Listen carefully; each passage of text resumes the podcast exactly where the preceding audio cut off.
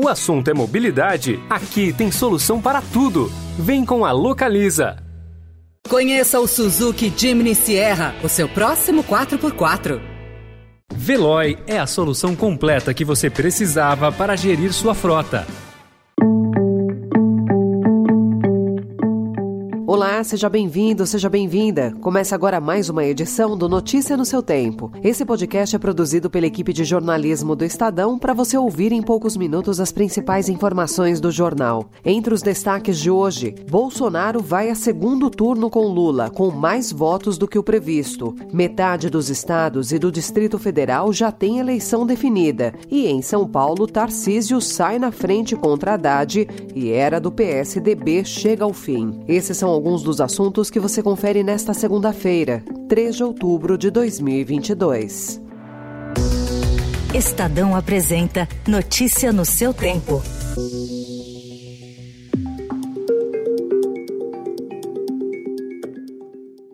Eu entendo que tem muito voto que foi pela condição do povo brasileiro que sentiu o aumento dos produtos, em especial da cesta básica. Entendo que é uma vontade de mudar por parte da população.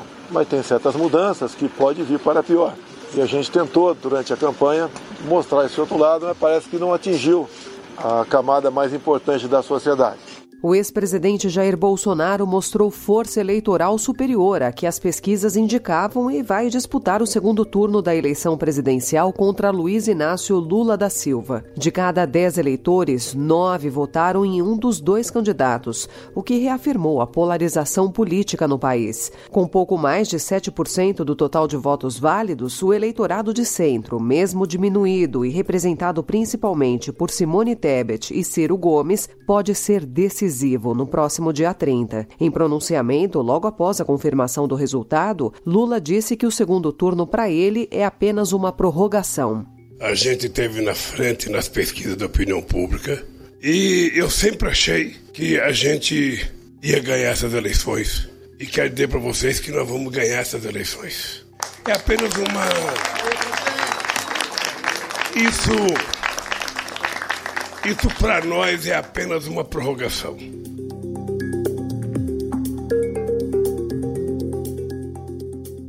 Os dois principais nomes da terceira via, Simone Tebet, do MDB, e Ciro Gomes, do PDT, tiveram um desempenho um pouco abaixo do que previam os principais institutos de pesquisas. Simone votou em Campo Grande e acompanhou a apuração em São Paulo. A palavra agora está com os presidentes do partido, porque, repito, eu sou uma política que respeita o processo decisório, respeita o processo eleitoral, mas que no máximo em 48 horas vocês decidam, porque eu vou me pronunciar, porque tenho a responsabilidade junto com Mara. Nenhum dos dois candidatos anunciou ontem apoio a ninguém no segundo turno, mas também não descartaram a possibilidade. Ontem à noite, em Fortaleza, Ciro comentou brevemente os resultados.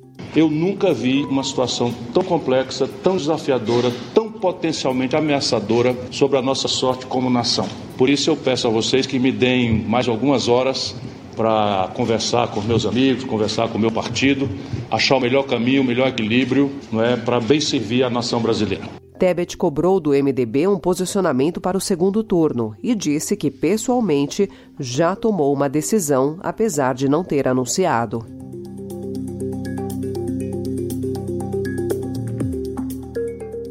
Os resultados do primeiro turno do pleito de 2022 demonstraram, assim como em 2018, a dificuldade das pesquisas eleitorais captarem o voto do eleitor de direita, em especial dos bolsonaristas. Para especialistas, a resistência de eleitores de direita aos institutos de pesquisa e o chamado voto envergonhado ajudam a explicar os erros dos institutos de pesquisa no pleito deste ano.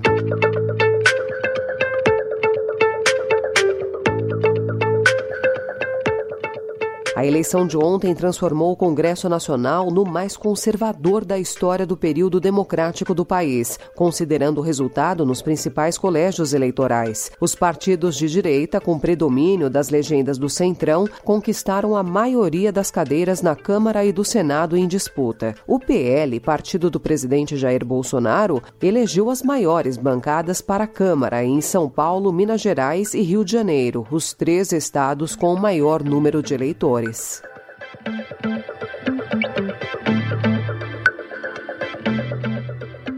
Presidente Jair Bolsonaro conseguiu eleger cinco ex-ministros para o Congresso Nacional que o país terá a partir de 2023. A maior surpresa foi Marcos Pontes, ex-astronauta e que ocupou a pasta da Ciência e Tecnologia, derrotando o até então favorito Márcio França, do PSB, para o Senado, por São Paulo. No Distrito Federal, Damares Alves, do Republicanos, ex-ministra da Mulher, Família e Direitos Humanos, também foi eleita senadora. Além dos ministros, o atual vice-presidente Hamilton Mourão, do Republicanos, foi eleito senador pelo Rio Grande do Sul.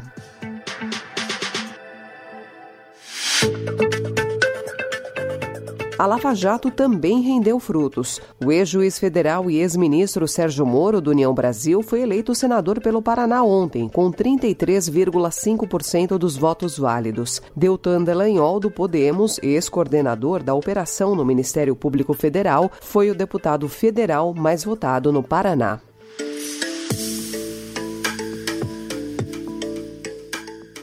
Em São Paulo, a disputa pelo governo será definida em segundo turno, reproduzindo um cenário polarizado entre bolsonaristas e petistas. Tarcísio de Freitas, do Republicanos, surpreendeu e terminou o primeiro turno na frente.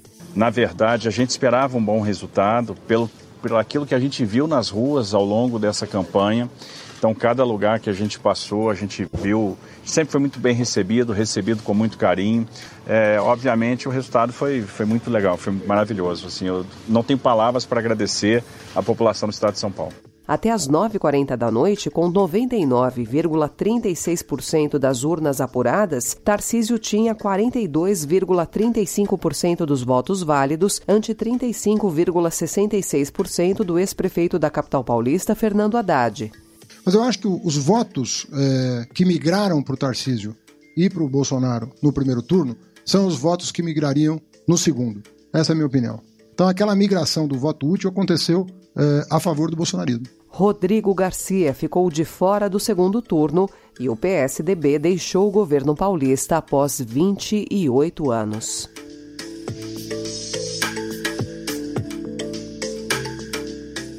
E metade dos estados do país e o Distrito Federal elegeram os governadores no primeiro turno. Onze já estão reeleitos. Carlos Massa Ratinho Júnior, do PSD no Paraná, Mauro Mendes, do União Brasil em Mato Grosso, Gladson Camelli, do Progressistas no Acre, Antônio Denário, do Progressistas em Roraima e Vanderli Barbosa, do Republicanos em Tocantins. Ibanês Rocha, do MDB, venceu no primeiro turno no Distrito Federal. Como era esperado, Helder Barbalho, do MDB, foi reeleito no Pará. Em Minas Gerais e no Rio de Janeiro, houve a reeleição dos dois chefes do Executivo, Romeu Zema, do Novo, e Cláudio Castro, do PL, respectivamente. Da mesma forma, no Amapá, o ex-prefeito de Macapá, Clécio Luiz, do Solidariedade, encaminhou a vitória em votação única. O mesmo vale para Goiás, onde Ronaldo Caiado, do União Brasil, terá mais mais quatro anos, e no Rio Grande do Norte, com Fátima Bezerra, do PT. Também petistas, Eumano de Freitas levou no Ceará e Rafael Fonteles, no Piauí.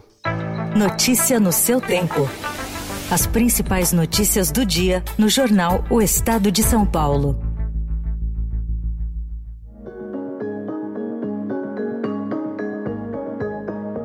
Saindo de eleições, o Estadão também informa hoje que um grupo de empresas começou a se preparar para o mercado que promete ser bilionário no Brasil: o crédito voluntário de carbono, que é aquele que não existe uma obrigação na lei. Um estudo da consultoria McKinsey aponta que o Brasil pode dominar 15% desse setor até o fim da década. A consultoria aponta que apenas por aqui esse mercado pode movimentar cerca de 2 bilhões de dólares, ou mais de 10 bilhões de reais, já em 2030.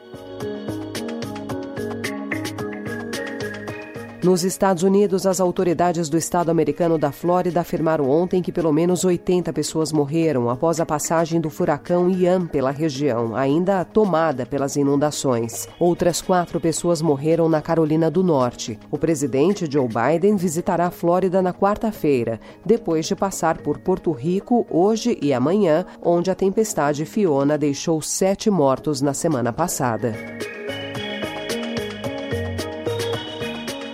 Éder Joffre, o maior peso galo do boxe de todos os tempos, morreu ontem, dia 2, em São Paulo, aos 86 anos. Ele estava internado desde 4 de março por causa de uma pneumonia. Perdeu peso e não se recuperou fisicamente. Éder Joffre manteve durante toda a sua vida a coragem e a determinação para enfrentar os adversários da vida, como fez em seus 20 anos de carreira profissional, quando venceu 75 rivais, 53 por nocaute e se consagrou como o maior peso galo da história do boxe.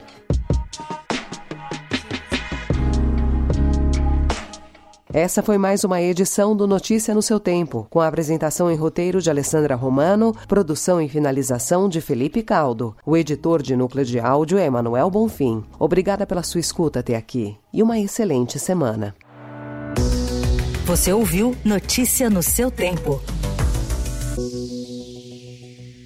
Se você quer alugar um carro para conhecer novos lugares, comprar o seminovo ideal, a gestão de frotas mais completa para a sua empresa ou o carro por assinatura perfeito para o seu dia a dia, aqui tem solução para tudo.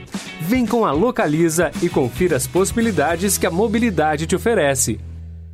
Conheça o Suzuki Jimny Sierra, o seu próximo 4x4. Procurando a rota mais inteligente para gerir sua frota? Veloy é a solução completa que você precisa. Acesse veloy.com.br/empresa e descubra um caminho prático e eficiente para a gestão da sua empresa.